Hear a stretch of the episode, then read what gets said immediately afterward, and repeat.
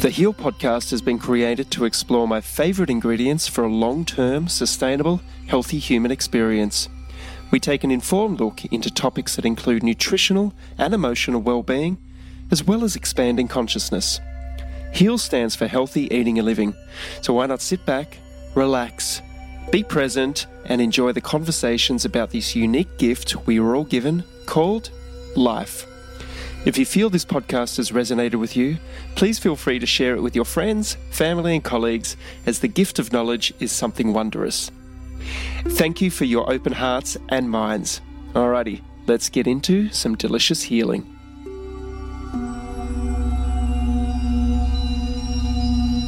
If you would like to become a qualified health coach, then the Institute for Integrative Nutrition, or IIN for short, can help you achieve your goals. I completed the health coaching course many years ago, which has been one of the catalysts for my own journey into what I now love to do, which is to help people achieve greater health through the sharing of information through my books, seminars, podcasts, TV shows, and films. I recommend IIN for anyone wishing to pursue a career in the health coaching and wellness space. IIN is a one year course so that if you're a full time worker, busy parent, or wherever you are in your life, it is flexible enough so you'll be able to complete all the required curriculum. Please see the link included in the podcast show notes or my website to access the free sample class and first module of their program. This will give you a great taste of the format as well as the structure, and you can also utilize my special discount that I can offer you if you decide to sign up. Make sure you tell the admissions team that you're part of the Pete Evans Tuition Savings to claim your very substantial discount. Please visit integrativenutrition.com or email admissions at integrativenutrition.com.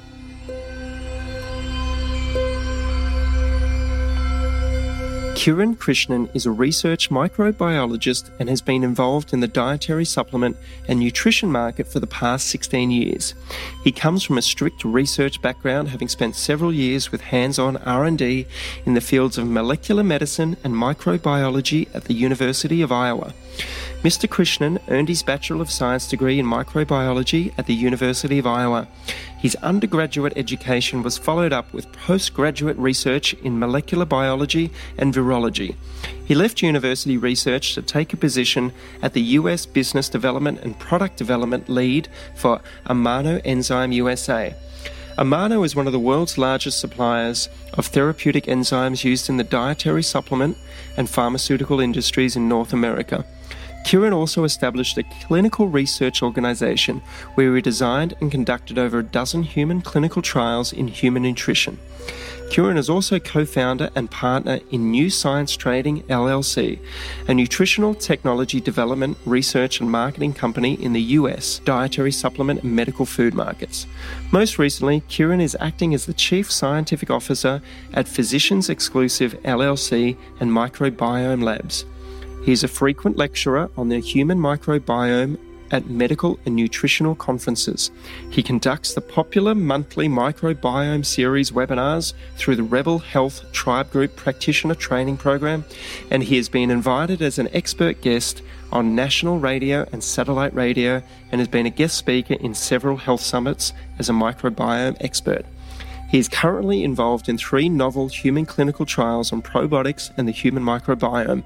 Kiran offers his extensive knowledge and practical application of the latest science on the human microbiome as it relates to health and wellness. To find out more about Kiran, please visit Kiran Krishnan on Instagram and Facebook. K I R A N K R I S H N A N.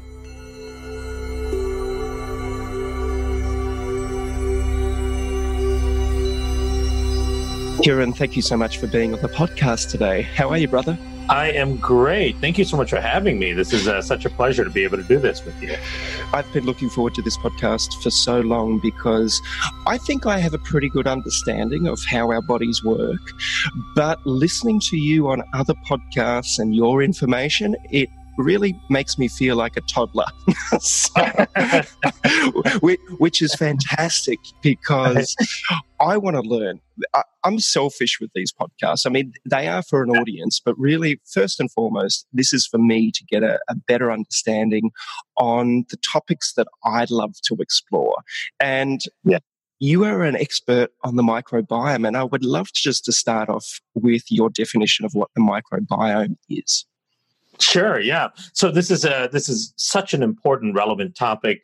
We cannot overstate the importance of the microbiome itself. You know, we can't overstate the control that the microbiome has on virtually everything about us. And so, what is this mysterious dark matter of microbiome that we can't see, touch, or feel really um, that controls everything? Well, it's actually a very complex e- ecological system. When we use the word microbiome, we are referencing all of the microbial components. So, things like viruses, bacteria, protozoa, fungus, amoebas, all kinds of microscopic organisms and then, even more importantly, all of their genetic elements as well that are relevant to our health and our function.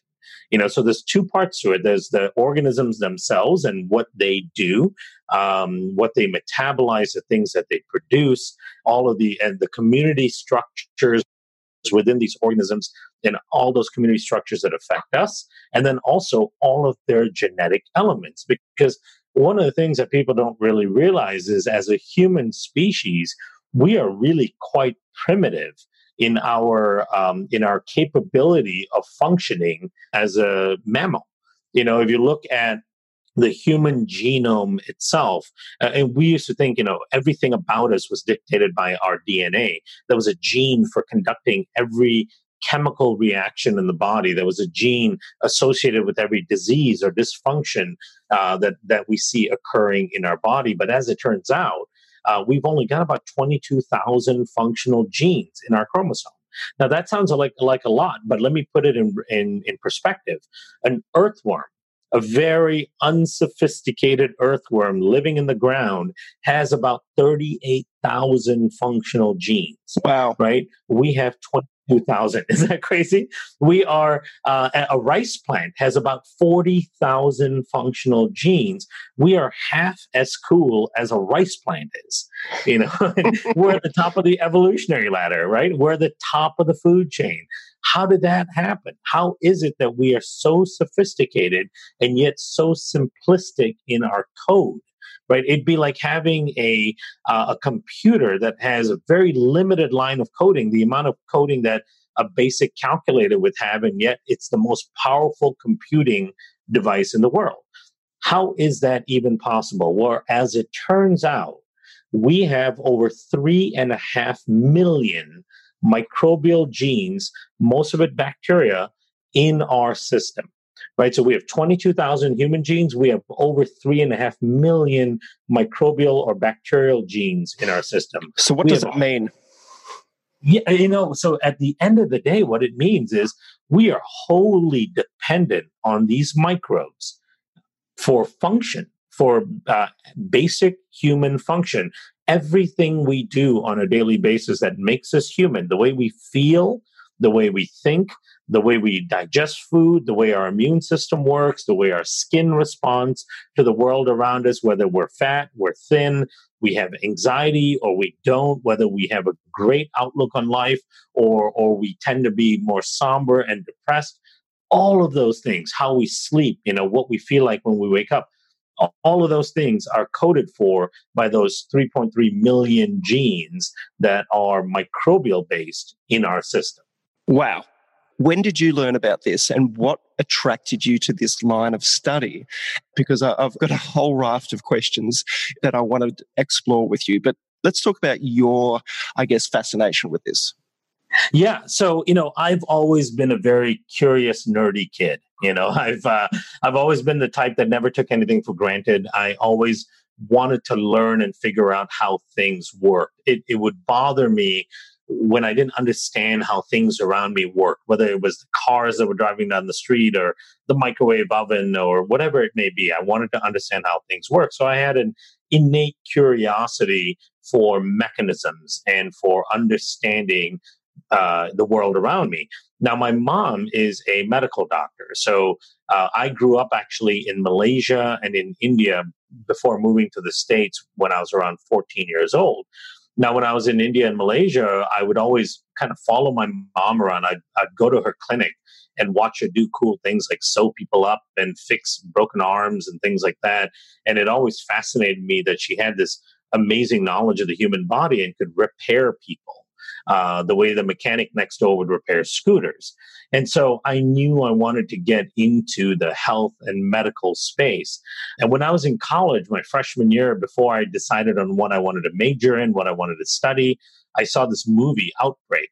You know, it's um, it's a few years old. It dates me a little bit, but this I was. I love uh, it. It's a great film isn't it with morgan freeman and dustin hoffman? And there was this viral outbreak in a small town in the usa and and there were all these researchers from the cdc the centers for disease control um, chasing down this virus and trying to find a cure. And i got really excited about that and i was like that's what i want to do. You know i want to figure out a cure for ebola for hiv i want to like work in the microbial world. And so i started in the in the school of microbiology and that's where i ended up continuing my education. Now, one of the things you start to realize when you study microbiology is that microbes are so amazingly powerful. You know, everything about us is affected by microbes. I mean, think about the plagues that we have gone through as a human race, right? You could have a microbe, a bacteria, or a single virus, these really uh, uh, you know, seemingly unsophisticated uh, organisms can wipe out millions of people in a short period of time if they wish. So, understanding that power of microbes was really fascinating to me. And in the beginning part of my career, we were focused a lot on uh, the bad microbes, the ones that are actually causing harm to people. But then when the Human Microbiome Project started, and we started to understand how the human body was actually composed predominantly of microbes, you start to learn that the vast majority of microbes discovered, you know, between 1 and 0.1% are actually harmful. The other 99 to 99.9% are actually benign or beneficial. Wow. So the vast majority of microbes are actually benign or beneficial. And the only time that 0.1 to 1% can actually cause illness or infection is if the 99 to 99.9% are dis- are are harmed.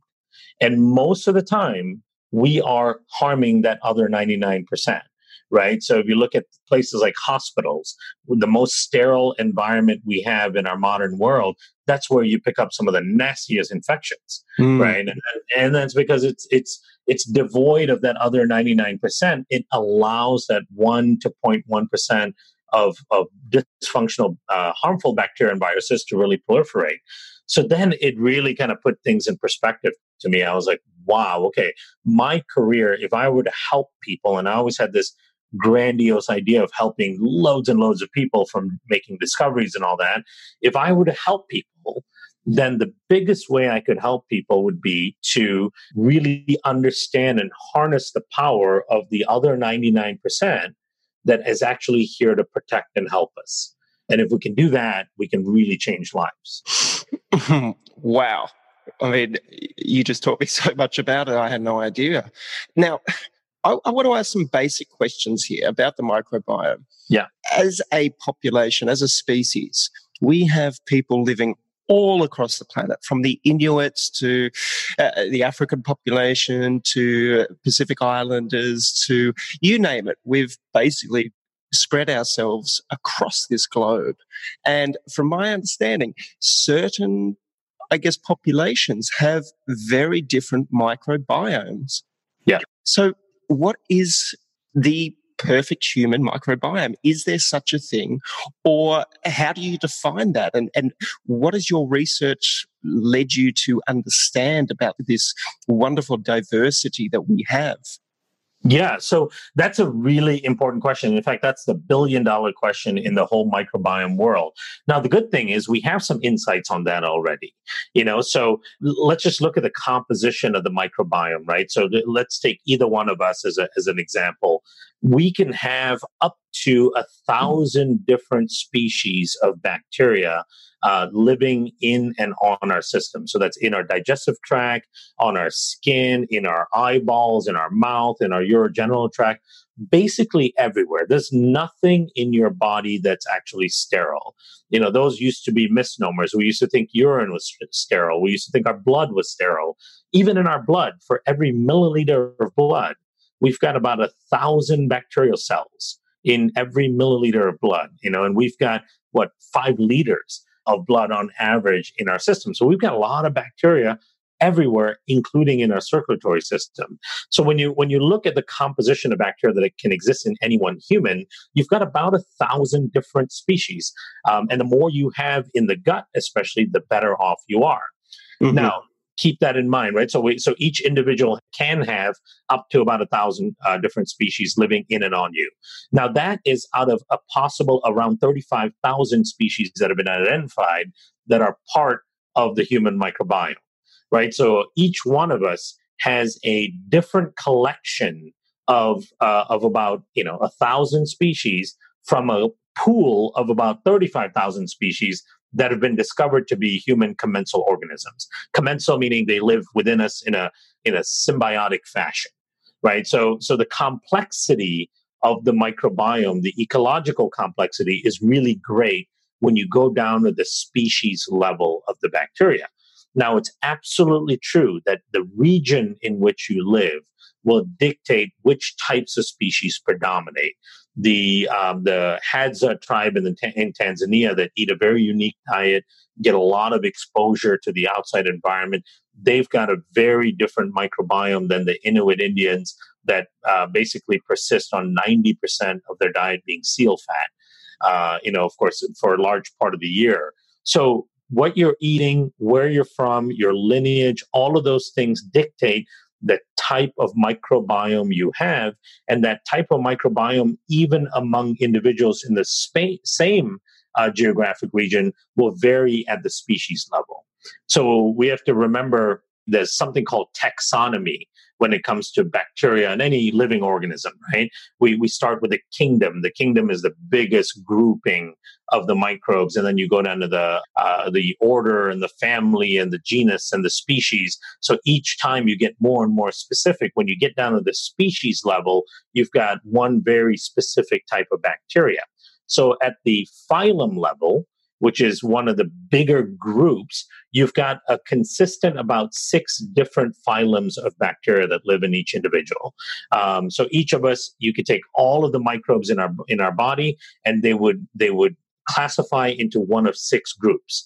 Now, when you look at all the people around the world in different geographic regions, they have different proportions of each of those groups uh, when you when you compare people in in Africa to Europe to North America to um, you know Australasia and so on.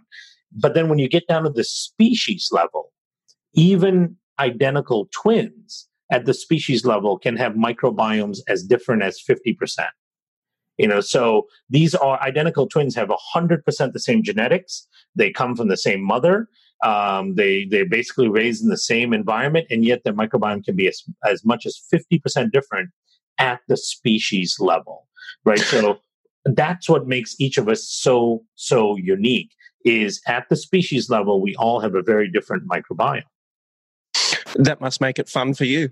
yeah, exactly. you know, so that makes it so much more complicated, right? But there is something we can look at called beta diversity. Beta diversity is you can take like most healthy people in North America. And you can look at their microbiome at the phylum level, you know, so that's at the, the one of the highest categorization levels. You know, like if, uh, if, if people aren't familiar what this whole phylum species level is, it'd be like, say, cars or motor vehicles right? So any kind of motor vehicle will fall under a phylum, whether it's a motorcycle, a moped, a car, a truck, uh, uh, um, anything that has a motor that moves. Mm-hmm. So that's the phylum level, right? So we could say, oh, there's a whole bunch of motor vehicles in this city. Now, when we get down to the next phase, let's say family, then we can break up the motor vehicles into cars versus bikes versus you know trucks and so on then when we get down to the genus level, we can even refine each one. Instead of cars, we can go two door cars versus four door cars. And then at the species level, we would get down to the very specific brand of the car or very specific brand of the bike. So that's that's the uh, that's the uh, hopefully a way for people to understand what I'm talking about when we talk about this characterization. So when it comes down to this brand level, everybody has a different mix of bacterial brands. When you look at the phylum level, like the motor vehicle level, we can look at patterns among healthy people versus non healthy people. For example, to keep with that same analogy, healthy people might have 10% cars, uh, you know, 70% trucks, 5% bikes, and so on to make up 100%. Uh, versus non healthy people in North America might have 25% cars, only, you know, uh, uh and about 3% bikes, and then 30% uh, trucks. So you can look and see how different people are when they're healthy and when you group them together versus those that are unhealthy. So we can look at patterns.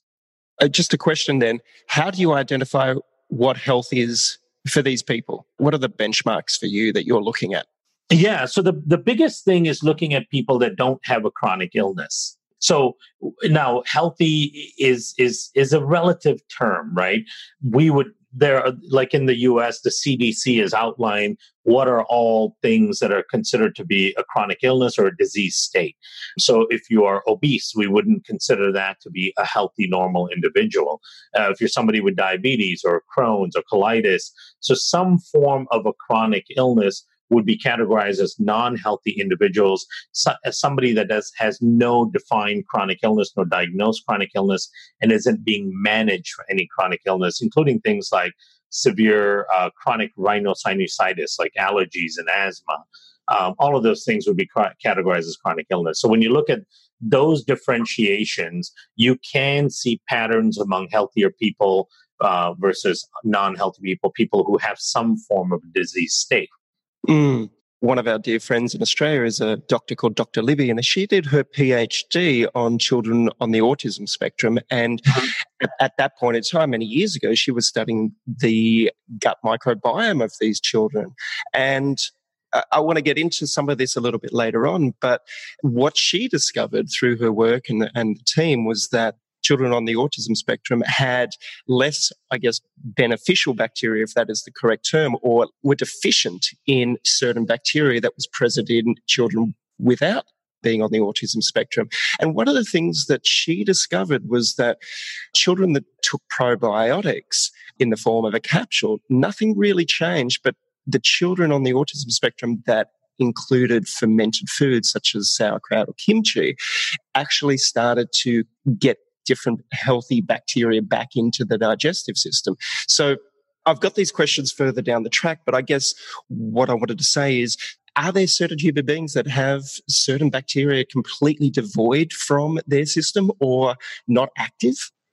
Yeah. So when we look at so there, there's we can categorize bacteria in different ways, right? So there are microbes in our microbiome that we refer to as keystone strains, and that's an important term because keystone strains um, indicate that it's a bacteria that is absolutely critical for the structure and function of the whole bacterial ecological system.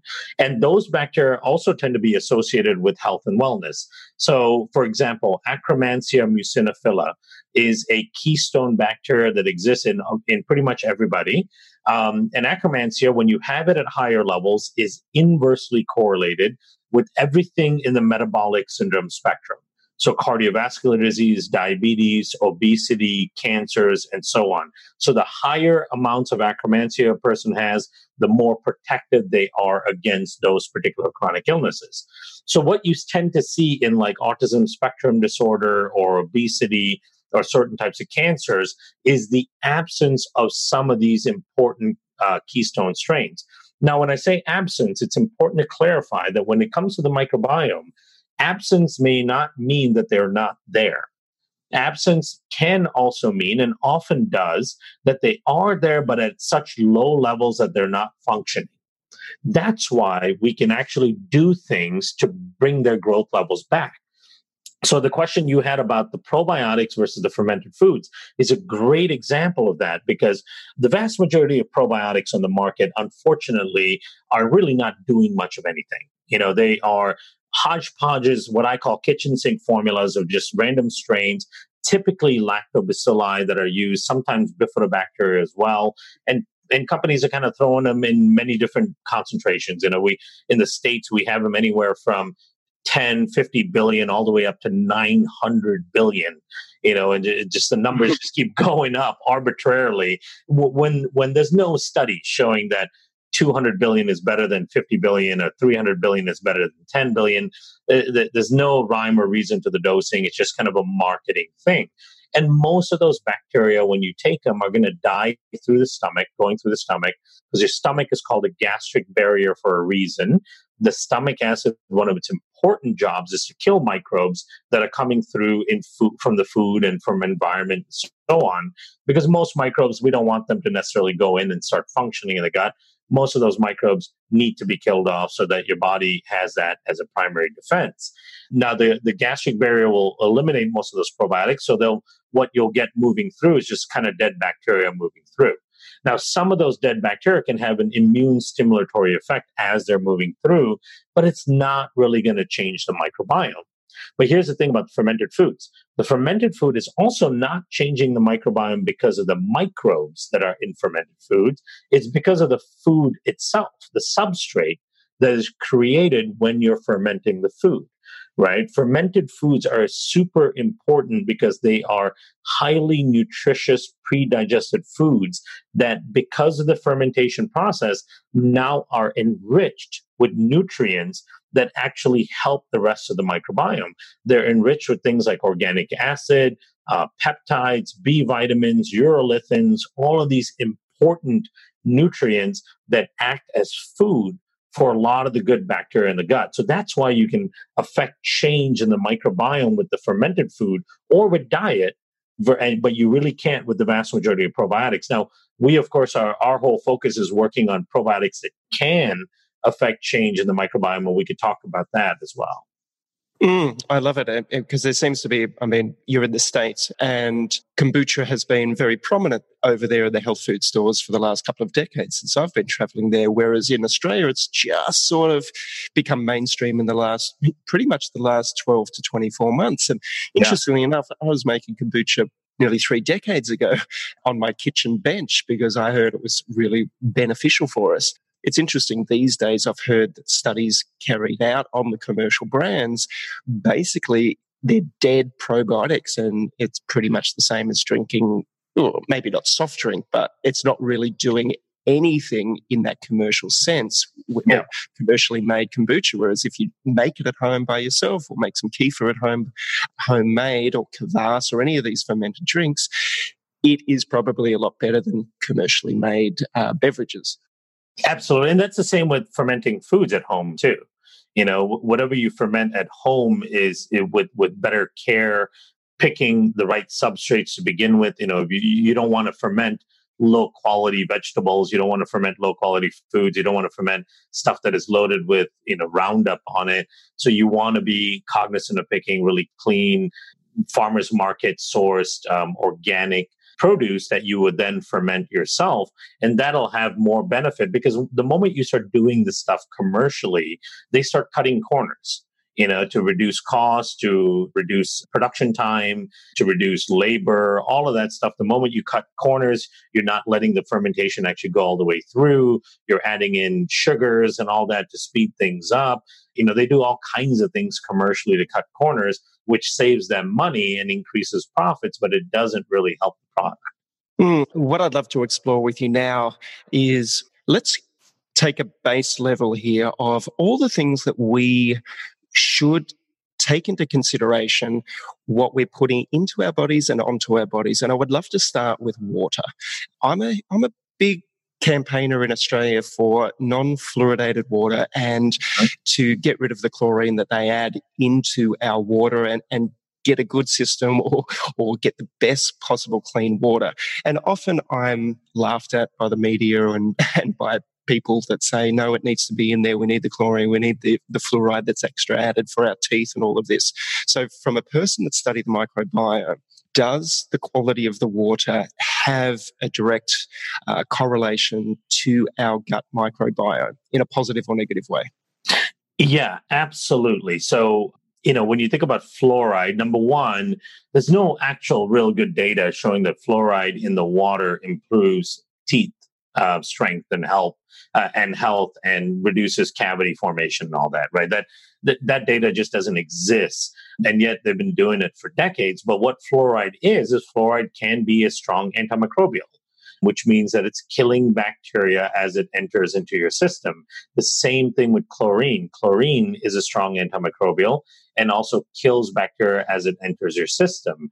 It can also act as a, as a pH buffer, so it starts changing the pH within your digestive tract as well. All of those things hurt your ecosystem uh, within within your gut and so and then you know if your if your uh, water on top of that is contaminated with things like herbicides and pesticides, which we see a lot in the States, certainly, then you've got uh, a triple and quadruple whammy of antimicrobials going into your system as your base water. So it makes a huge difference. I tell people a lot to get some sort of carbon filter in their system.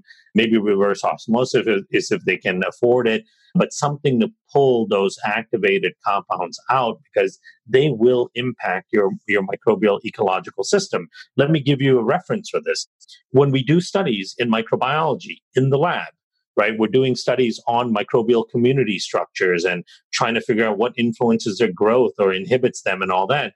We do not use tap water right? Because we know if we use tap water in the lab, it's going to screw up your results because that has an impact on the microbes. In the lab, we use reverse osmosis water only for all of the experimental procedures because that stuff in tap water screws up microbial growth. And so, if it's not good enough for studying bacteria in the lab, how can it be good enough for us drinking liters and liters of it every day of our lives? Mm. Okay, you mentioned it before herbicides, fertilizers, glyphosate. Mm-hmm. Again, in this country, in Australia, glyphosate doesn't seem to be an issue in the mass media and from our agricultural departments. And they're spraying it on the side of the roads, they're spraying yeah. it in the parks, they're spraying it in children's schools, they're spraying it on our food, and they're saying that it doesn't have or cause an issue for us being humans and for our pets or whatever, or for our children. Now, what I've heard is it's a low level antibiotic. Let's start with fertilizers, glyphosate, and then step into antibiotics. And what does that do to our microbiome, please? Yeah, so so glyphosate and and the Roundup, and especially the the commercial product Roundup, that is exceptionally bad for our system. Now, in the U.S., we've we've won a couple of uh, big uh, lawsuits, you know, where where individuals, people who work for um, school grounds keepers and people like that that have been spraying this stuff uh, because that's part of their job. They've actually won trials where where the, the jury was shown convincingly that their exposure to the to the glyphosate and Roundup was a big driver of their cancers.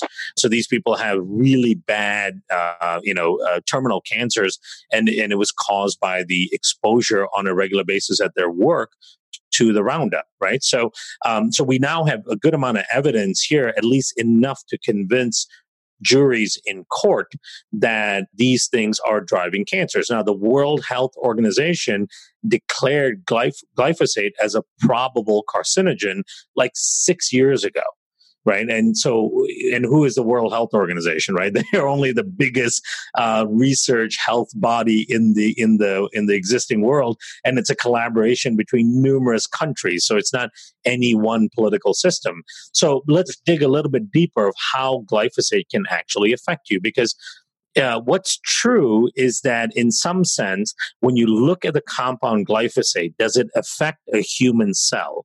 That's how they established the safety of glyphosate. They tested it on its ability to create toxicity in the human cell. Well, when you test it on the human cell, it doesn't really create much toxicity. The reason is glyphosate is an inhibitor of a biochemical pathway called a shikimate pathway. The shikimate pathway is responsible for producing aromatic amino acids. And aromatic amino acids are really essential to all life forms. The thing is, we don't use as a human species, our dogs don't use the shikimate pathway to create aromatic amino acids. We do it through other pathways. And so here's this compound that interferes with the shikimate pathway. And then the, the rationale was humans don't use the shikimate pathway, dogs don't use, mammals don't use the shikimate pathway. So it's not toxic to us. Whereas weeds and certain insects and all do use the shikimate pathway. And so it is harmful to them and it kills them off. That was the whole rationalization around why this is not toxic to humans. But as it turns out, the vast majority of bacteria that live in and on us do use the shikimate pathway. So, in fact, it is a very strong and potent antibiotic and antimicrobial. But here's the here's the kicker to it.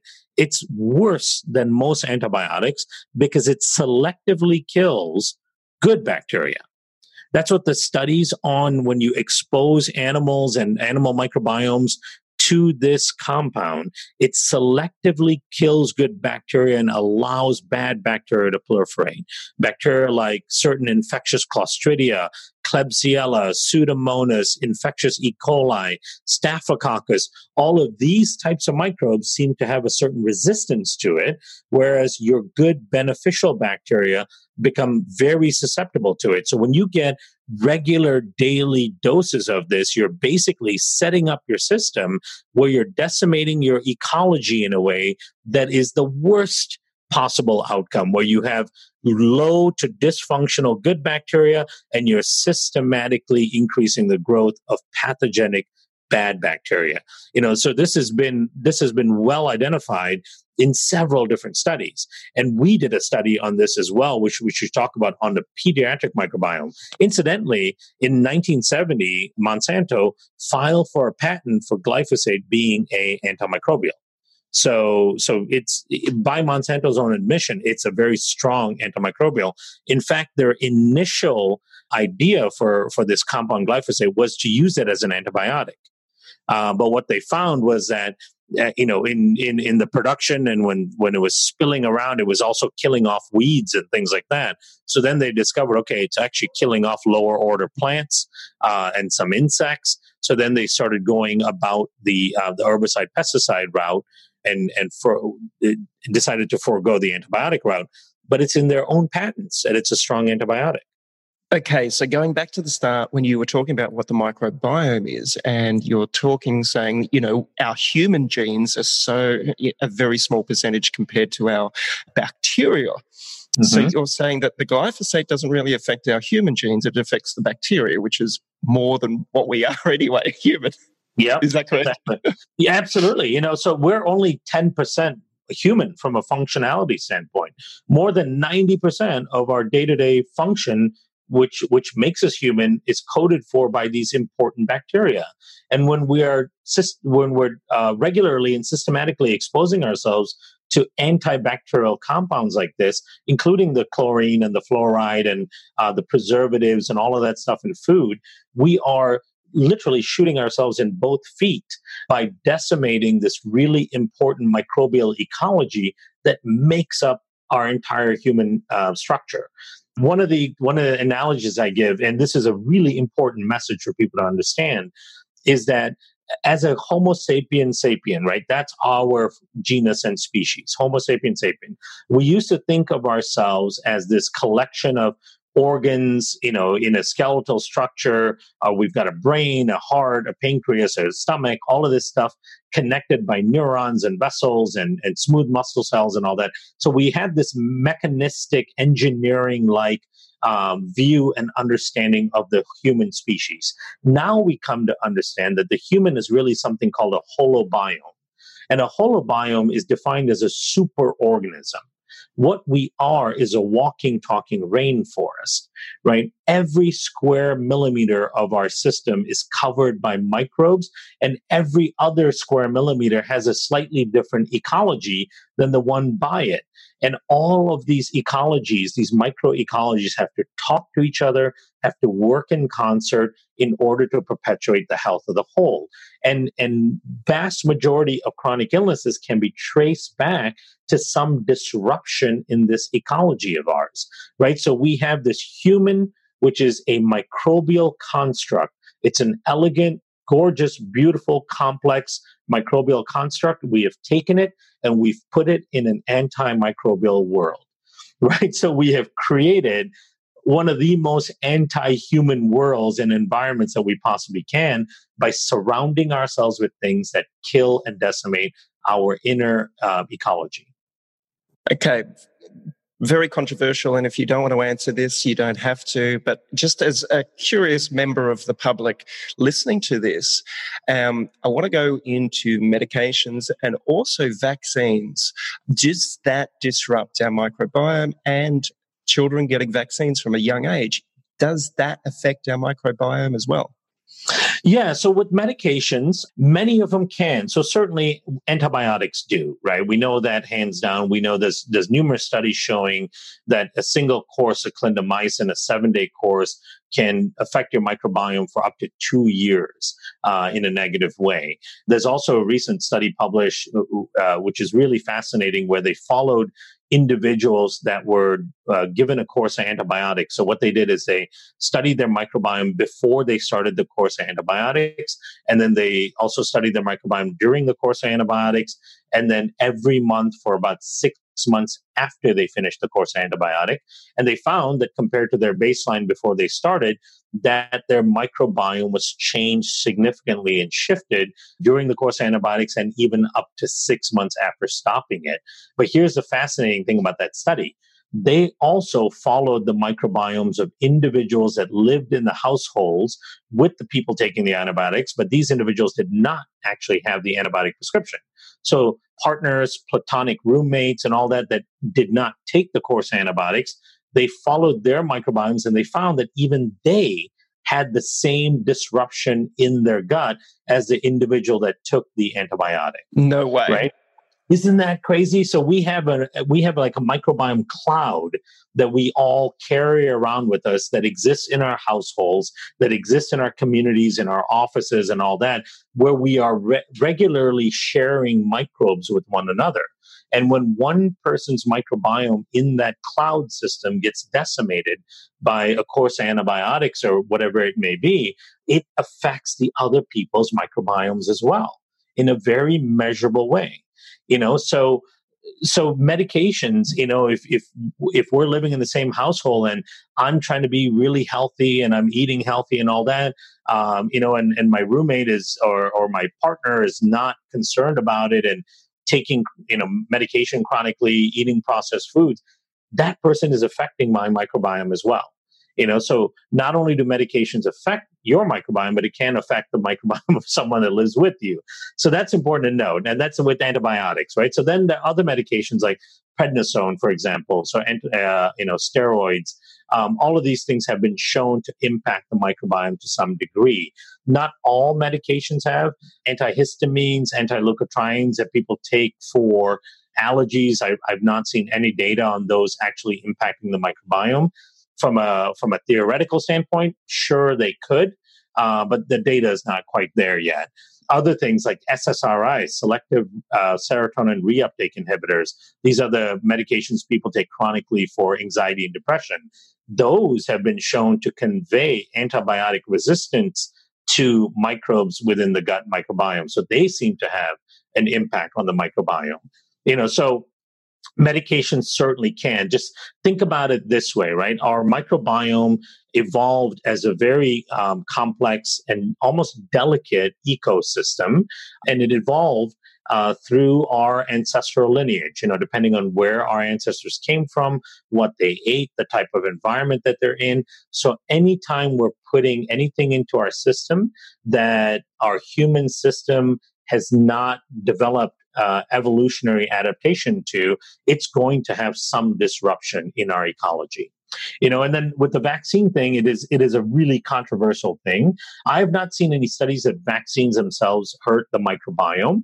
You know there there it's a complex um, it's a complex topic because from a microbiology standpoint i've studied vaccines and the whole idea of vaccination is sound science maybe how they do it may be problematic.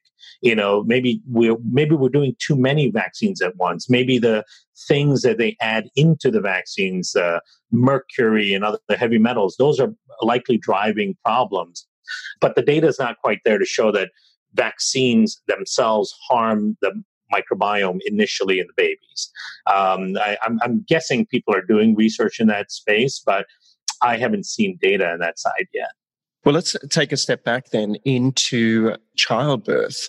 Yeah. From my understanding, this is a very, very, very obviously important time and and what the mother and even the father and to a point even the grandparents ate has mm-hmm. a flow on effect and even how the birth happens, whether it's cesarean in a hospital, home birthing, all of these factors, vaginal birth, obviously, play possibly a very important role in the development of that human being. Yeah. Especially when it relates to the microbiome. Can you talk us through all the different ways that we can strengthen the coming generation?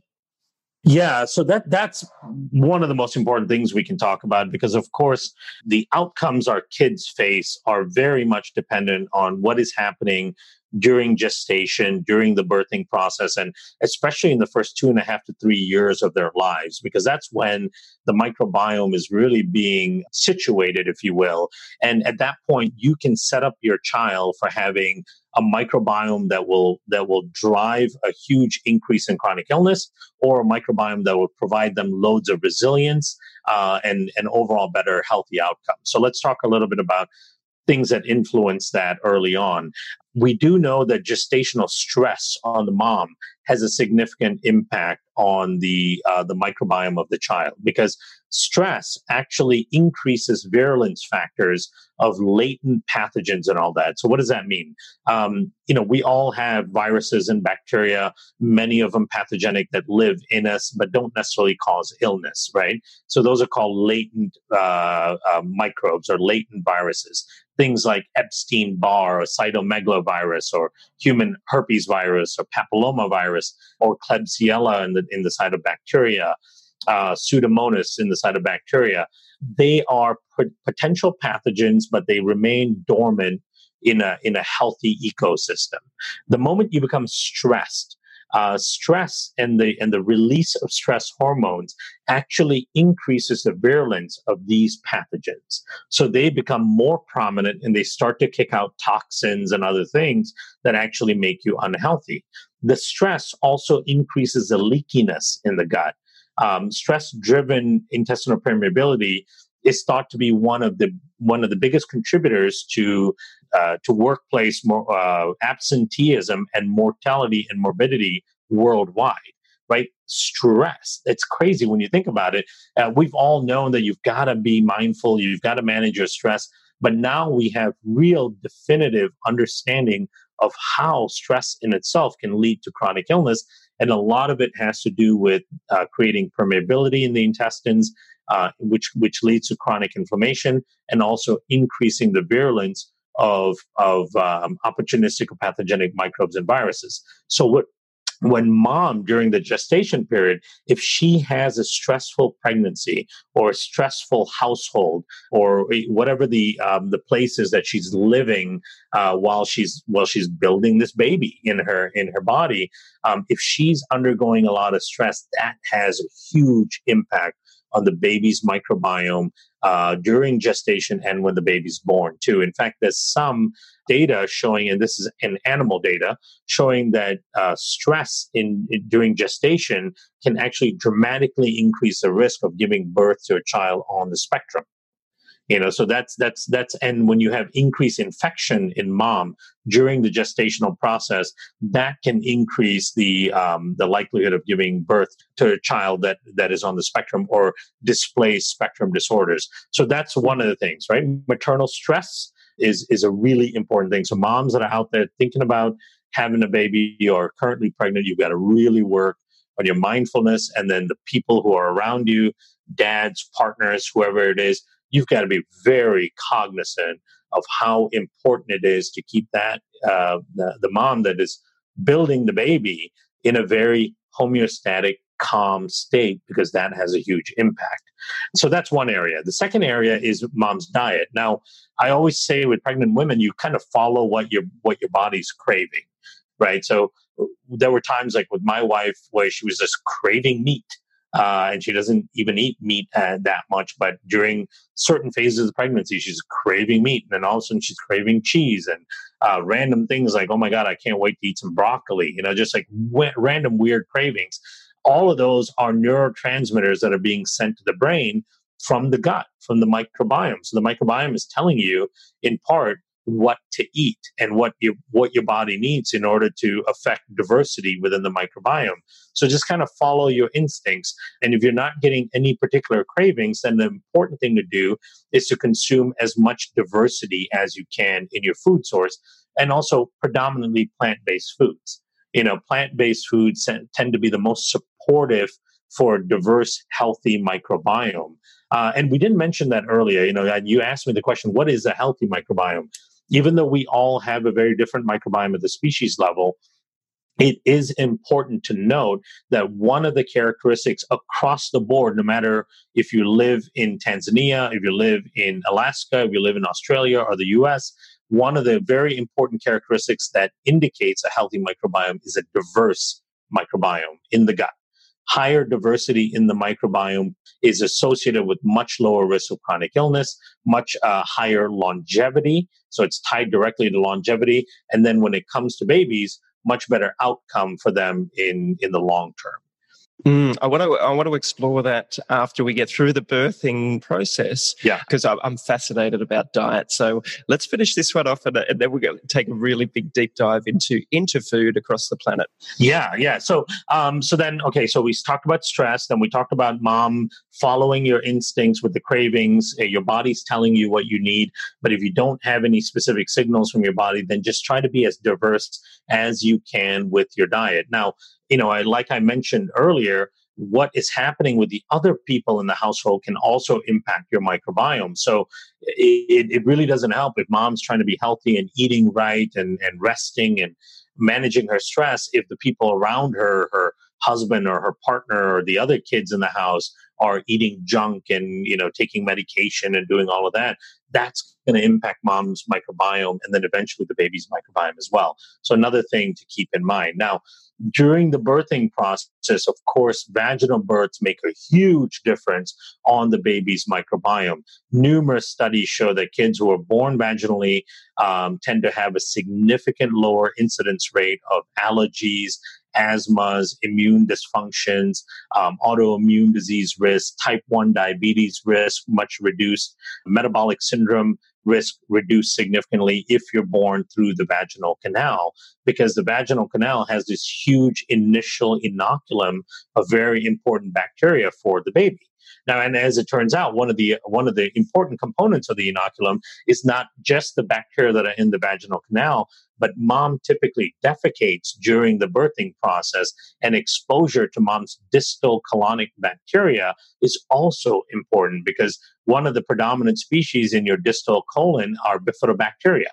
And as it turns out, in the first six months of life, the predominant species in a healthy infant gut is bifidobacteria and that bifidobacteria comes from mom's fecal matter right? And so and then also in the fecal matter there are um, there what we call facultative anaerobes right? So when the baby is born the baby's gut the entire digestive system from the stomach all the way down to to the uh, to the bottom is mixed with oxygen and no oxygen. So it's it's a mix of anaerobic and, and aerobic, right? But the way that a healthy human gut or developed gut is, is once we go past the small intestine, it's predominantly all anaerobic, meaning there's no oxygen. So one of the first important things that occurs is microbes start going into the baby, and this could be things like E. coli and streptococcus, uh, which may seem like a bad thing, but one of the first things they do, and lactobacilli, which you get from mom's vaginal canal, what they do is they go in and they start eating up and using up all the oxygen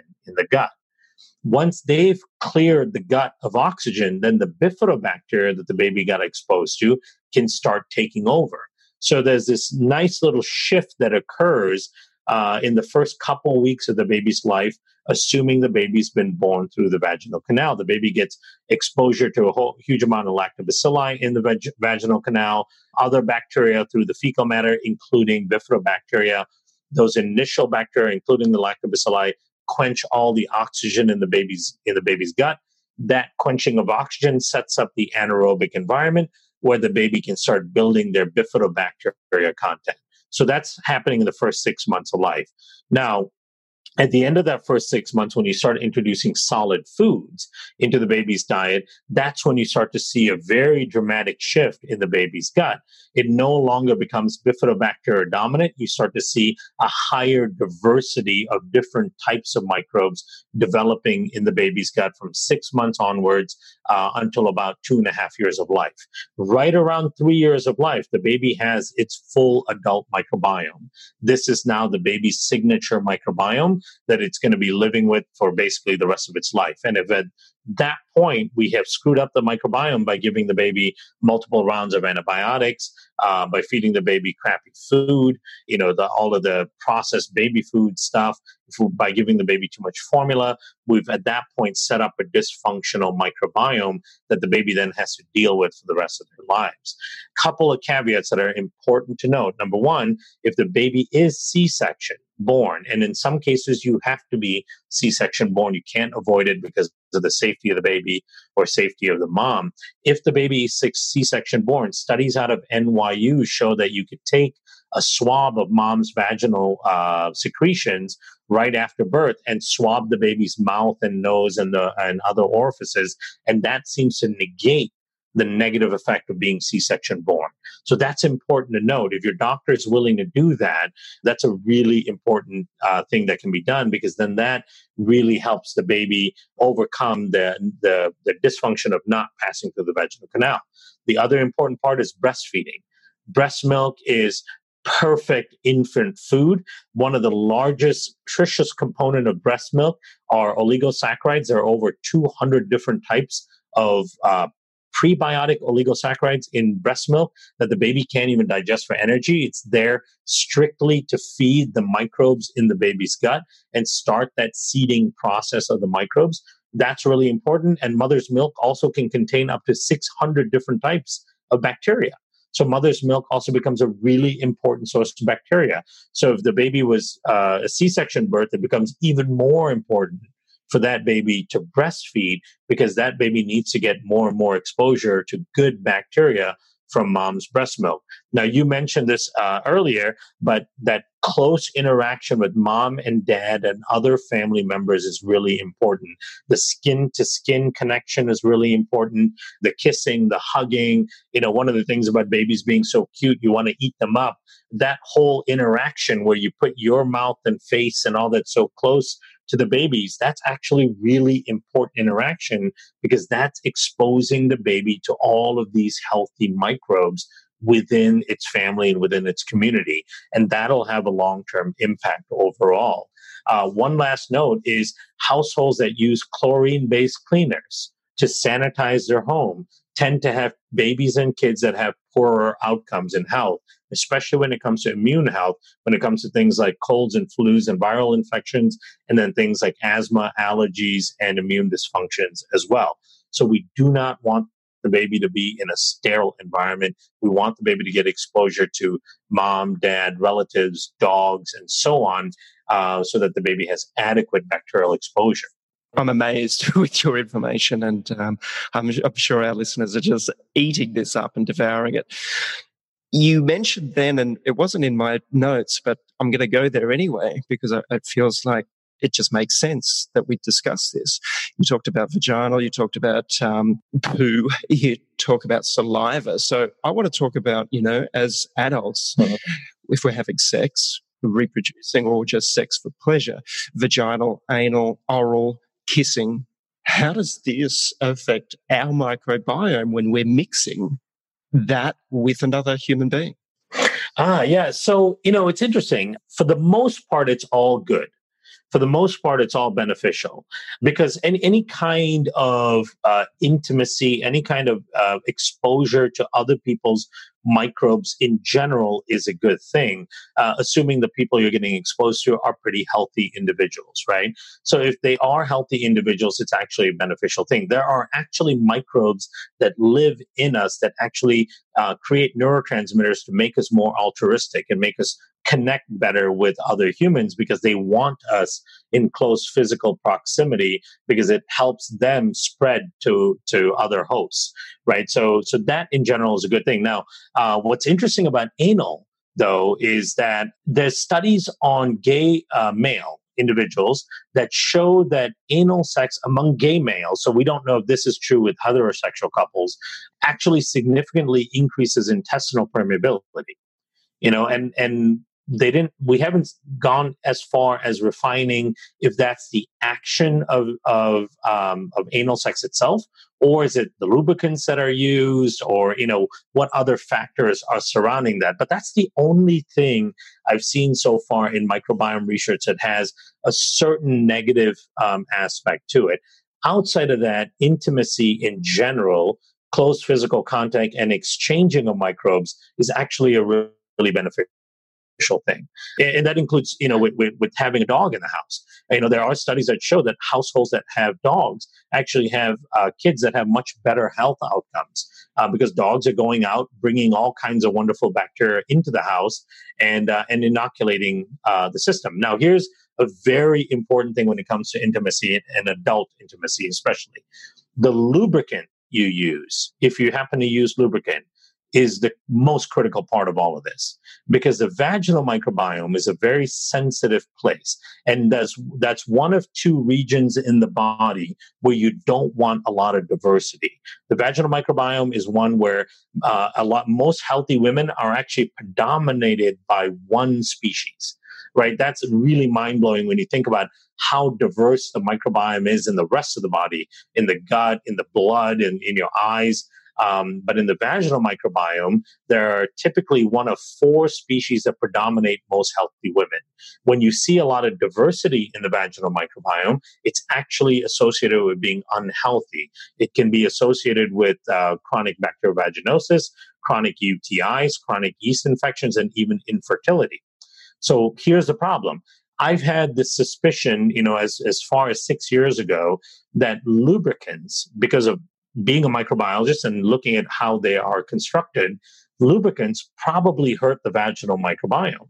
And I've come to to work with a couple of different researchers in this in this field and have come to understand that that's actually true. The vast majority of personal lubricants that we would use for sex or a woman would use even just for playing uh, by herself actually decimate the uh, the vaginal microbiome. In some cases, a single exposure to the lubricant will, will create dysfunction on the vaginal microbiome that the vagina will never recover from. And here's the scary thing some of the most damaging lubricants are the ones that are used in OBGYN offices. What they're using for exams and for uh, intravaginal ultrasounds and all those, those lubricants are especially damaging to the vaginal microbiome. So aside from um, gay male an- anal sex, where there are a couple of studies showing that leads to leaky gut and increased inflammation systemically and all that. Outside of that, the the other form, uh, the other component of sex that actually is damaging is the use of most lubricants. We haven't found a single lubricant on the market that that isn't uh, designed to be damaging to the vaginal microbiome. So, when we're talking about just uh, intimate kissing, saliva transference, and oral sex, all good. All good, yeah. Assuming they don't have a disease, we're not transferring herpes and things like that. Uh, all of the beneficial bacteria, microbes, and all that are all good, and in fact can be healthy in many ways. Uh, in fact, here's another thing: just that intimacy increases oxytocin right? Then and the increase of oxytocin actually brings down stress uh, hormones, and when you bring down stress hormones, you you reduce the infectivity of latent infection. So it has all kinds of benefits besides feeling good. It actually has a benefit to your microbiome because of the exposure, and it has a benefit uh, to your immune system and the microbiome through the reduction of stress hormones. So, if somebody has thrush, for instance, or as you said, a yeast infection in the vagina, how do you rebalance that in the most, I guess, efficient way? Yeah. So when you have a yeast infection, you've got bacteria standing by waiting to take over the real estate when the yeast is brought under control. Right. So whether you work with your doctor and, and your doctor decides that, okay, you need a prescription antifungal for this condition, which is totally fine in, in most cases. If you've got a severe uh, fungal infection, you may need to go the prescription route to bring it under control. Or naturally, there's a number of things that actually act as really good and pretty safe antifungals. One of my favorite is uh, bee propolis you know, propolis that comes from honeybees from, from the hives actually is a very good antifungal. Uh, so being able to use it orally or maybe even intravaginally uh, can be beneficial. Um, so some of those uh, compounds, you know, actually coconut uh, can be antifungal as well. Uh, coconut oil in particular, so swishing around with that or, or maybe even using it intravaginally can be. Those things can help bring back the bacteria and bring down the, the yeast growth. Fantastic. Before we get into the food, while we're talking about feces, fecal microbial transplants. Yes. How does it work? And I don't want to spend too long on this, but how did we come to realize that this is a procedure that can benefit are there supplements out there that people are going to take one day that have other people's feces in it? Yeah. What I've heard is sometimes people's gut microbiome is so damaged or non active, might be a better word, that sometimes the only way to repopulate that area is through an FMT. And can you explain what it means? Yeah, so fecal uh, microbial transplant is basically the idea of taking someone else's microbiome, and that's typically done through fecal sampling, uh, where they take uh, fecal samples and then they try to spin down and concentrate the bacteria um, out of the other matter, which is not bacteria in the feces. And then they literally inject that into someone else's colon um, with the idea that somebody's microbiome is so damaged that you that you can't bring it back or or or it's infected at such a high degree that the only way to bring it back under control is to introduce trillions of of commensal bacteria from somebody else to kind of crowd out the infectious bacteria or make the change that is needed um, in that in that sick individual's gut. Now, in the US and in most of the world, it's really only used uh, frequently for C. diff infections. Right, so C. diff is Clostridium difficile infection, which typically uh, takes hold in elderly people or people who are immunocompromised to some degree, or as a side effect of taking a couple of courses of antibiotics. So, antibiotic uh, can make you more susceptible to C. diff infection. Now, in the US, the FDA will not allow you to do a fecal transplant unless you've done um, two, three, maybe four rounds of antibiotics. Uh, prior to going to the to the fecal transplant, but when you do go to the fecal transplant, it is 98% effective in bringing down the C. diff infection. Now, it also works to some degree in autism because one of the characteristic infectious overgrown bacteria in autism is Clostridia. Clostridia bolteae and Clostridia tetani, in particular, those two microbes, those Clostridia uh, genus microbes, are seem to be very prevalent in kids who are on the spectrum. So, just like C. diff, which is also Clostridia that can be controlled through a fecal transplant, the autism associated Clostridia uh, may be able to be controlled through a fecal transplant as well. But I will say this with fecal transplants. You know, even though I'm trained and has worked as a microbiologist, I'm a closeted evolutionary biologist, right? So I, I love um, evolution and evolutionary biology. I love to see how species develop. What are the factors that created the adaptations that we still see today? And I can tell you, I've never seen a cave painting with one caveman putting another caveman's poop up someone's butt, right? So it's it's it's just not a practice that we've done as a species throughout the course of evolution. So with that comes dangers to it, right? So there are numerous published negative effects of doing a fecal transplant. In fact, I was just talking to an individual today who who um, developed really severe IBSD. So that's IBS with diarrhea when she had a fecal transplant for C. diff. She never had this problem of, of irritable bowel syndrome with diarrhea prior to the fecal transplant. She got a C. diff infection. They, they tried to treat it a couple of times with an antibiotic. It didn't go away, so they went to the fecal transplant. It did take care of the of the C. diff infection, but now they transferred over a composition of bacteria that has given her severe IBS. Um, so she's suffering from that. There's cases where after the fecal transplant, a, a, person who's been lean all of their life and never struggled with weight all of a sudden starts putting on weight quite rapidly in the first 30 to 60 days post transplant and has a really hard time losing it. And as it turned out, the donor is, is overweight. So you've transplanted that metabolic dysfunction onto this individual. Now, the thing with the microbiome is we still don't even know what we don't know, right? There's so much to learn about this complex ecology, about that three and a half million genes that are carried in the microbiome, the thousands of species of bacteria, and all of their metabolic capabilities. So when we are selecting donors, and we're trying to figure out the healthiest people uh, who want to act as donors. And remember, everybody has a different microbiome at the species level. So the ability to find the right donor and transplant that into a recipient, and that recipient not having other consequences for that transplant is really low. So that's where we it becomes really tough with fecal transplants. I think it's a last resort if my wife or child has had their sixth or seventh bout with, with bloody diarrhea from C. diff, I might go, okay, you know what, to stop this, I might elect for a fecal transplant. But I certainly wouldn't make that the first uh, first line of treatment. All right, let's get stuck into food. Yeah. As you're probably aware, I've been promoting a, paleo, which I guess is an omnivorous diet of meat, seafood, vegetables, fruit over the last eight years. And it's, it's done me wonders. Yeah. I've interviewed people. I, I tried veganism 30 years ago for four years and I felt good and then I didn't feel so good. And it was a downward spiral for me. On the podcast recently, I've interviewed people that are following a carnivorous diet, ketogenic diet, which I tend to lean into and out of, you know, cyclical ketogenic. And I guess there's a lot of confusion out there coming from, as you said, a, a closet mm-hmm. evolutionary biologist or microbiologist.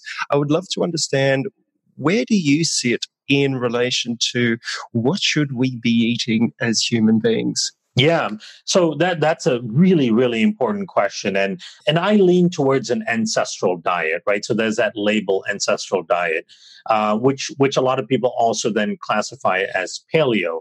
Uh, but when it comes to paleo, I believe in a plant heavy paleo because I think that's for the most part anthropologically how most humans can uh, eat macronutrients no matter what part of the region of the world you're in, except for a few pockets uh, where they where they eat predominantly meat and certain types of meat at that.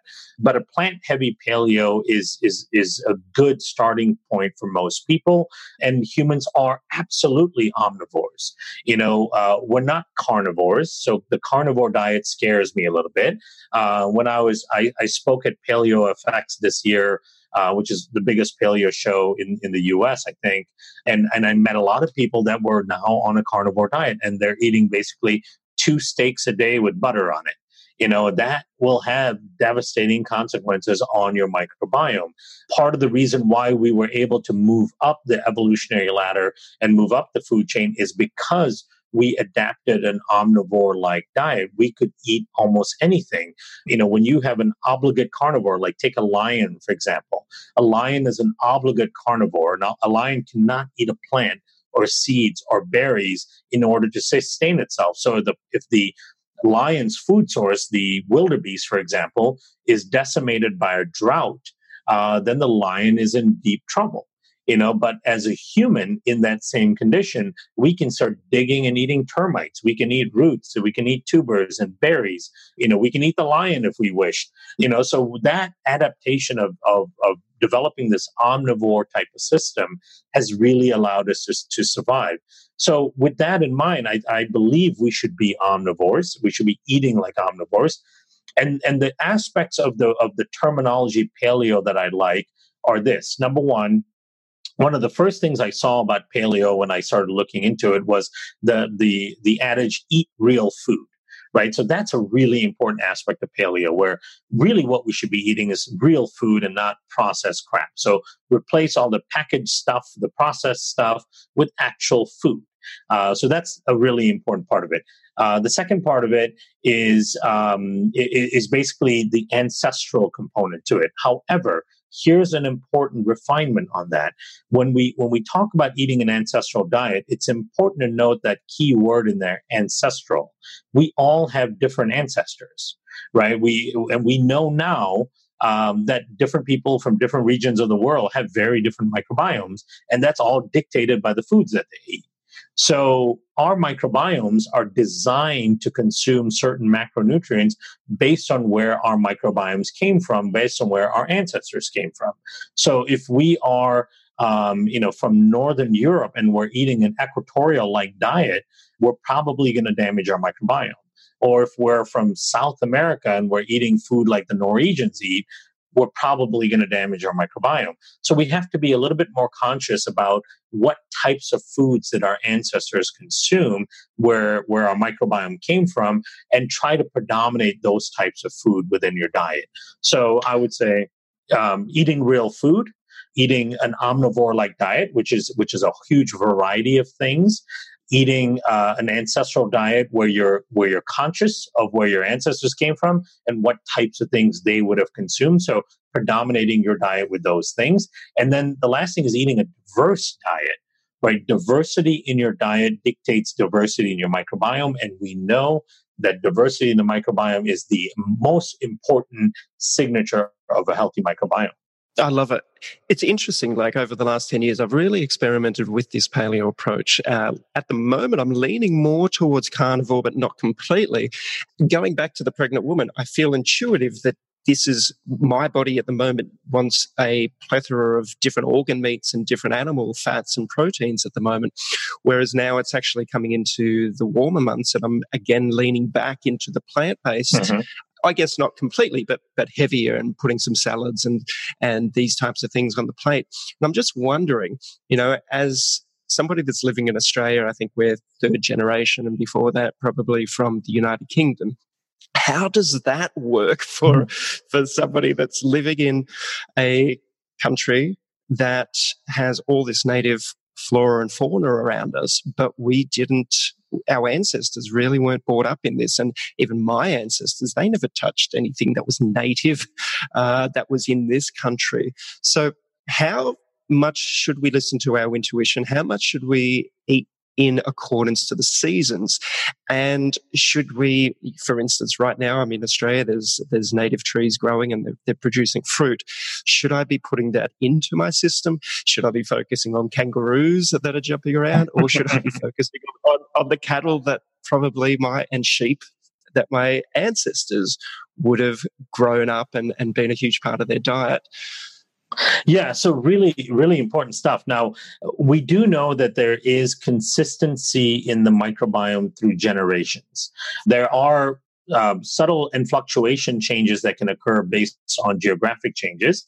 But as far as like the core part of your microbiome, and it's estimated that if you take your microbiome as 100%, about 70% of it is fairly uh, uh, is a fairly core structure that doesn't change a whole lot and about 30% of it wobbles quite a bit based on where you are like if you left australia today and and flew to uh, singapore um, and stayed there for a week that 30% would shift dramatically but then the moment you came back to australia it would shift back to what it looks like within Australia. So there's a core component and there's a microbiome wobble, which is about 30% of it. The thinking is that the core component comes from several generations of where your ancestors uh, came from and what they ate. Now, it doesn't have to be so specific in that it is a particular type of potato that your ancestors might have eaten in in the United Kingdom, and and you need that same kind of potato here in Australia. It's just families or categories of foods. You know, so roots and tubers were consumed at le- relatively high levels um, in in your ancestors' diet, then roots and tubers, what which the roots and tubers you find there um, in general would be beneficial to you. So we we don't have to get so specific into the very, very type of food. Uh, general categories of foods uh, also matter. You know, and and what you brought up about seasonality is really important because they are our microbiome no, is not only a diurnal system, which means that it has a 24 hour clock, which means that it also requires periods of fasting. Um, it also has a seasonality to it. And you can actually measure shifts in the microbiome as seasons approach. And you are amazingly, uh, you know, in tune with your microbiome because as your season is shifting, your microbiome is giving you different cravings. That's actually exactly in line with, with what we tend to see in in uh, epidemiology of the micro, uh, microbiome ecology is that there are seasonal shifts because our ancestors ate seasonally. And your microbiome will shift from winter to summer to spring. So if you're getting the strong intuitions you know for this t- season of yours to add in more vegetables and nuts totally do it. In the wintertime if it's more fats if it's more proteins absolutely do it. Follow those intuitions are really important. Right, okay, big question for you then. Sometimes I put platters of food on the table. A couple of days ago, there was a few different salads. My wife made some dips. We had a few different proteins on there. We had some prawns. We had some pate. We had that, and we sat around as a family, and and there was probably thirty different ingredients, including herbs and spices. Now, What's the difference in eating that as far as diversity goes to just sitting down and, as you said, eating a steak for one meal of the day? Is there more benefit for our gut, for our digestion to simplify the amount of food that we're putting in, or is it irrelevant? Yeah, so um, the the variety of different macronutrients you put in will dictate the diversity in your microbiome. So if you've got a platter of food that has some meat, some nuts, some seeds, uh, fruits, some vegetables, some things with high resistant starch, you know, some things that are higher in fat. That's the kind of eating that will that will afford a higher level of diversity in the microbiome and eventually um, better health outcomes.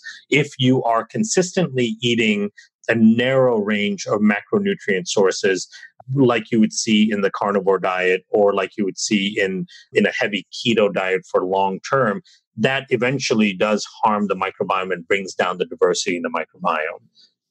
Then why do you think the carnivore diet is becoming popular now? Is it because our gut microbiome is is shot or underperforming? And is eating just say meat for a period of time the least inflammatory food and it gives our gut a chance to heal itself? What's your thoughts on that?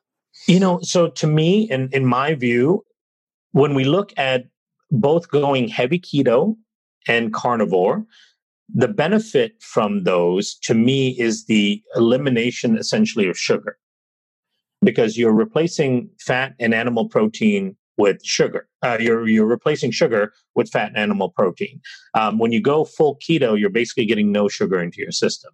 Uh, when you go carnivore and you're eating basically uh, animal protein and fat, you're getting almost no sugar into your system. So I think a lot of the benefits will come just from that alone. Now, animal protein does also have uh, increased amount of certain amino acids like cysteine for example. So uh, certain amino acids will drive the growth of certain bacteria more than others. So you'll start to get a taxonomic shift within the microbiome that in some people may have been needed because they were eating a very rich a diet rich in simple carbohydrates right? So just that taxonomic shift uh, brings about more balance within the microbiome from a uh, heavy carb, heavy processed food, or heavy sugar type of diet.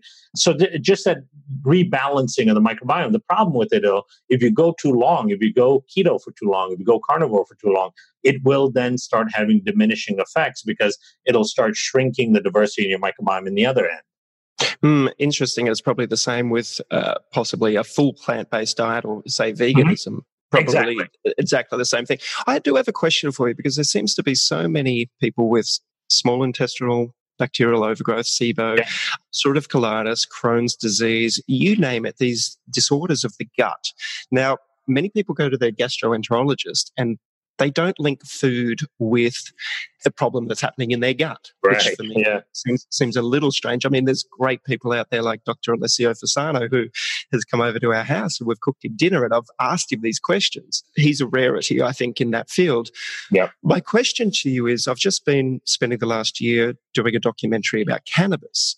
Hmm. Now, people are juicing cannabis and with these gastrointestinal disorders, and they're finding benefit from juicing cannabis or including cannabis in their diet. Mm-hmm.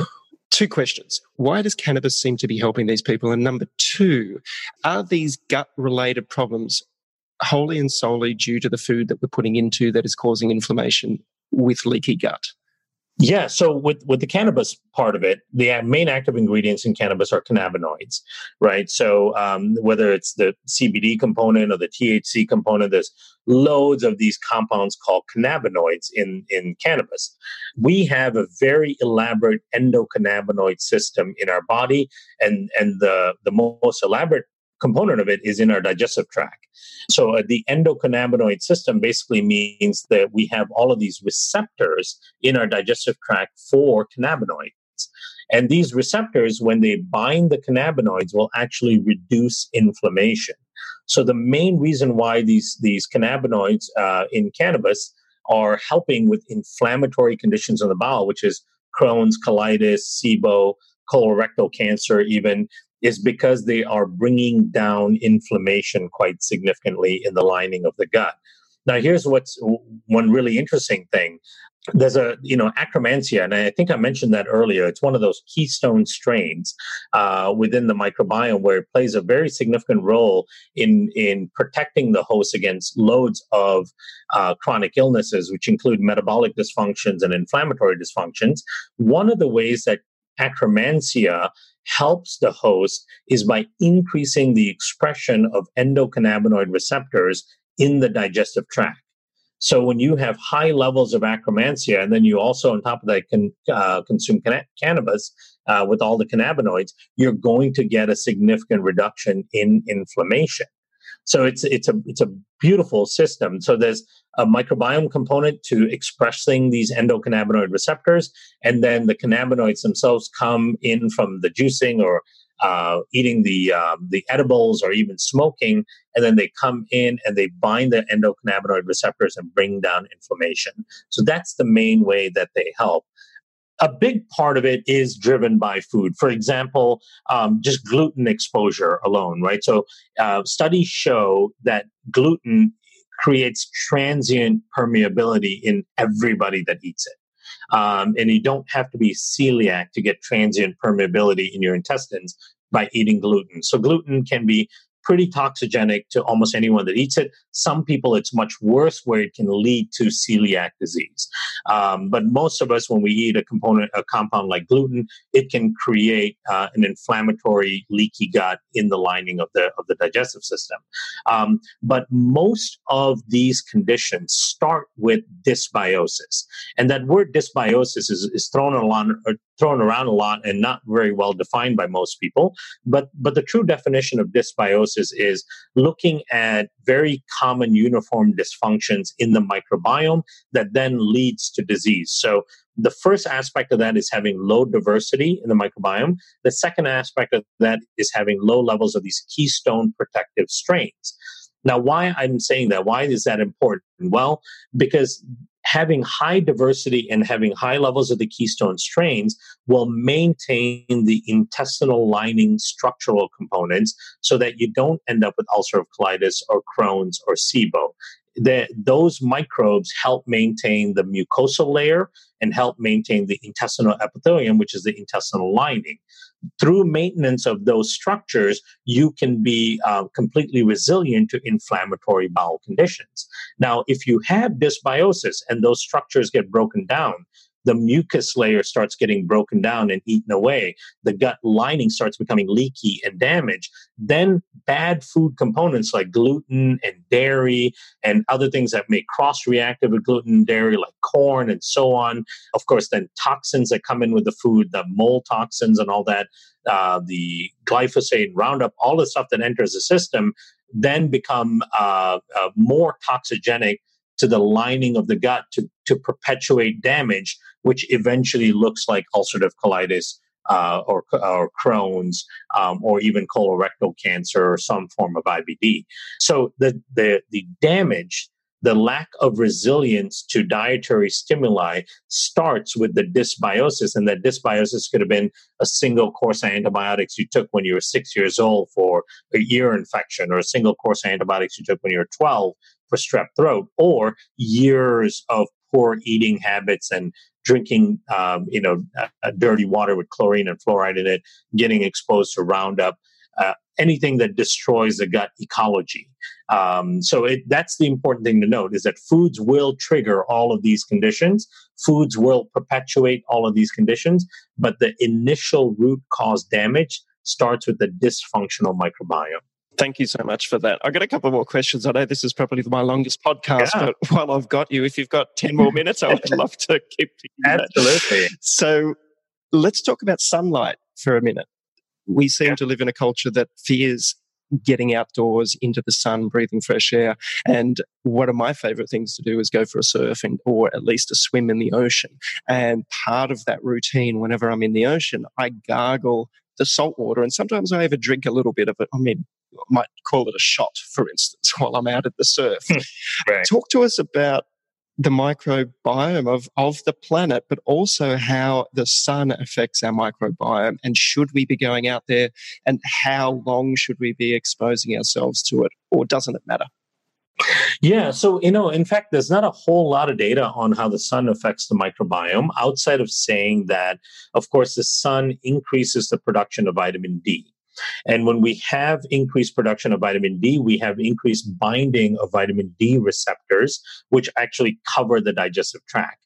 When you have increased binding of vitamin D receptors, you get increased activation of macrophages, which is a very important part of the of the um, innate immune system. And when you have increased binding of macrophages, you've got an increased capability of your immune system to control overgrown and pathogenic bacteria within your. So a big part of the the um, importance of sun exposure is upregulating your immune system's capability to regulate the the, the microbiome uh, population. So that's a, that's a major component of it. Beyond that, I haven't seen a whole lot of other studies that directly link sun exposure to changes in the microbiome. But the vitamin D component of it is can be quite powerful. Now, the other part of it is also that on Earth itself, sun is the biggest source of uh, obviously life giving fuel.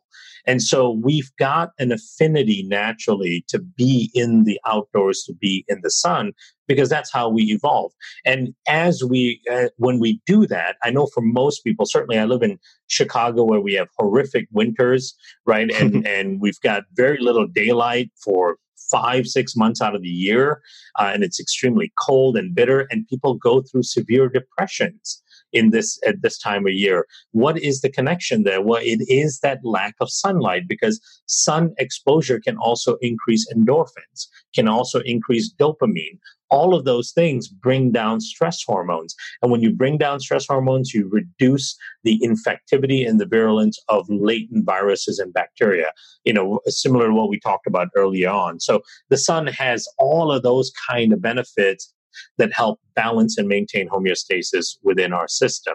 Why, why we are so fortunate as a species, despite being super rudimentary with our own genetic elements, right? We, we are less sophisticated than a rice plant. We are less sophisticated than an earthworm is when we look at our own DNA and our own cells. And yet we are at the top of the evolutionary ladder and at the top of the food chain. The reason for that is the human as a species, you know, accidentally likely, as is many things in evolution, incorporated so many microbes from the environment into our system. And, and that actually was a, a big a jump in the in the development of the human species when we came down from the trees right so our ancestors live, lived predominantly in the trees, right? And when humans became bipedal and came down from the trees, and we started uh, roaming about in larger geographic regions, we got closer to the dirt. We started eating more things that were found in the dirt. All of that allowed us to incorporate more and more microbes into our system to create this holobiome. If you remember that term I used earlier on in our in our conversation, holobiome is a superorganism. We are a walking, talking rainforest, and so much of that rainforest that is a human came from the outside world around us. So the more we put ourselves in concrete jungles, the more we live in sterile environments, the less sophisticated our inner ecologies are going to be, and the more we're going to suffer from disease. And there are studies on this. There are studies that compare people that live in rural areas versus people that come that live in urban areas and they show that when you live in rural area you have more diverse microbiomes and better health outcomes versus when you live in urban areas where we are in concrete jungles with predominantly sterile environment. So that oneness and connection with nature um, is as important as the, as the intimate connections we talked about earlier with other humans, uh, because that's where we evolved from. That's where our inner ecosystem came from.